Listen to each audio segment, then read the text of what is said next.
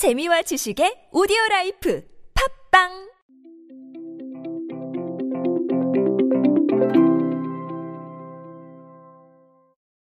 요즘 여러분의 마음은 안녕하십니까? 저는 안녕하지 못합니다. 자,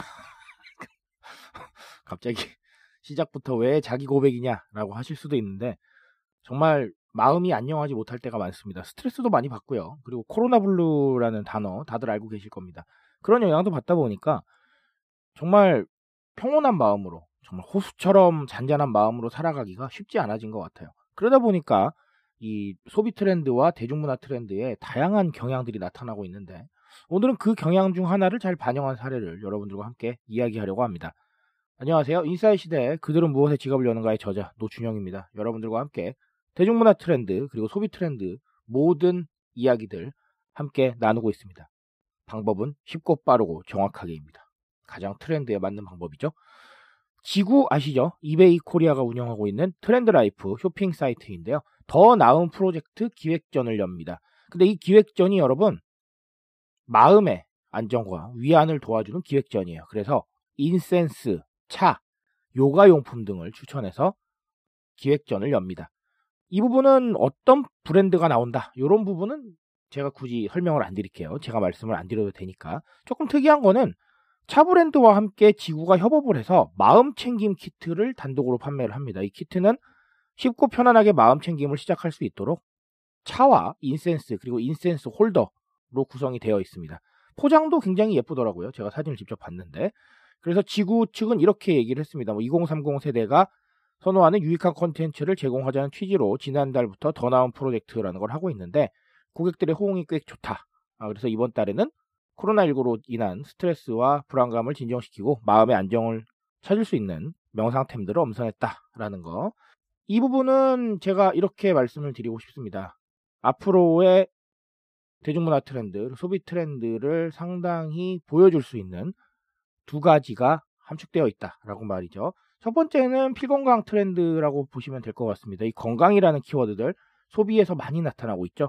우리 추석 선물 고르실 때도 건강에 대한 용품들 많이 선물을 하셨을 거라고 생각을 하고요.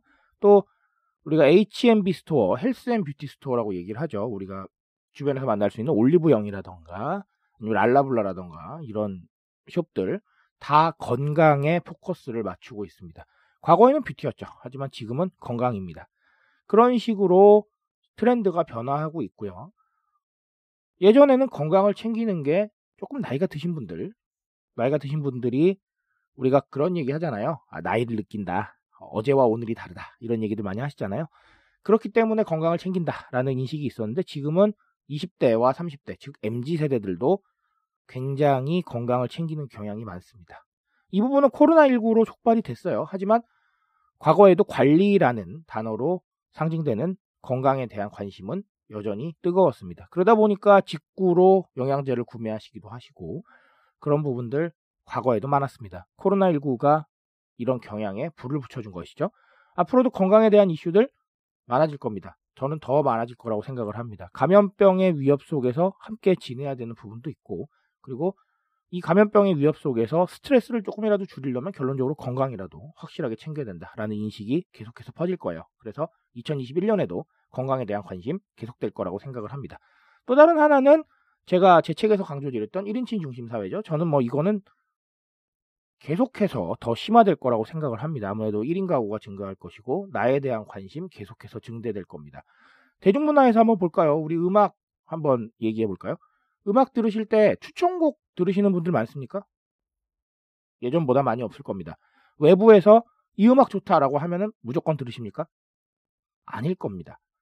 오히려 알고리즘이 추천해준 curation으로 나온 음악들을 더 선호하실 수도 있을 거예요. 그리고 내가 듣고 싶은 음악 찾으러 들어가시잖아요. 그렇죠? 그리고 playlist에도 내가 좋아하는 음악들 위주로 채우실 겁니다. 예전처럼 추천이나 외부의 정보에 반응하시는 정도가 확 줄어들었다고 저는 봅니다. 영화도 마찬가지죠. 옛날엔 영화 소개 프로그램에서 영화 소개하면 많이들 보셨지만 지금은 각자 좋아하시는 영화 찾아보실 거고 넷플릭스에서 알고리즘으로 추천해주는 영화 보시는 분들도 많으실 겁니다.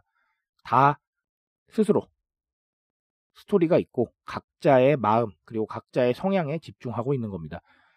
건강과 안식을 찾으려는 트렌드도 이것과 일맥상통합니다. 아무래도 내가 세상의 중심인데 내가 마음에 흔들리면 어떡합니까? 그렇죠? 그러다 보니까 계속해서 나의 마음의 안정을 찾아가는 것이고 스스로의 목소리에 좀 더 귀를 기울이려고 하는 것이죠.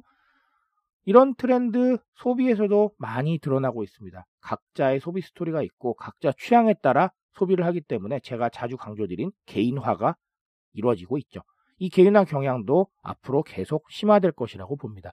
그래서 오늘 제가 말씀드리고 싶은 결론은 스스로에게 집중하는 트렌드 그리고 이 건강에 대한 이슈는 소비와 대중문화 트렌드에서 상당한 부분을 차지할 것이다. 물론 이 건강에 대한 이슈는 대중문화 트렌드와는 아주 큰 연관은 없을 수 있습니다. 하지만 공연 자체를 온택트로 즐기고 이런 부분도 다 건강을 챙기려고 하는 거 아니겠어요? 스스로 밖에 나가서 외부에서 공연을 보시다 보면 아무래도 마음이 불편하시니까 그렇죠? 그런 식으로 다 영향을 주고 있습니다.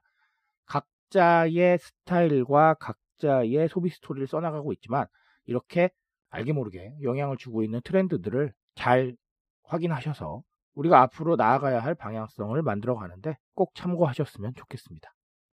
트렌드에 대한 이야기 언제나 저와 함께 하십시오. 제가 트렌드에 대한 이야기들, 대중문화부터 소비 트렌드까지 모두 전해드리고 있으니까 이 지식들 활용하시면 분명 좋은 이야기들 만들어내실 수 있을 겁니다. 그 좋은 이야기 만들어내실 수 있는 원동력을 제공해드리기 위해서 저는 계속 노력하겠습니다. 오늘도 트렌드 인사 되십시오. 감사합니다.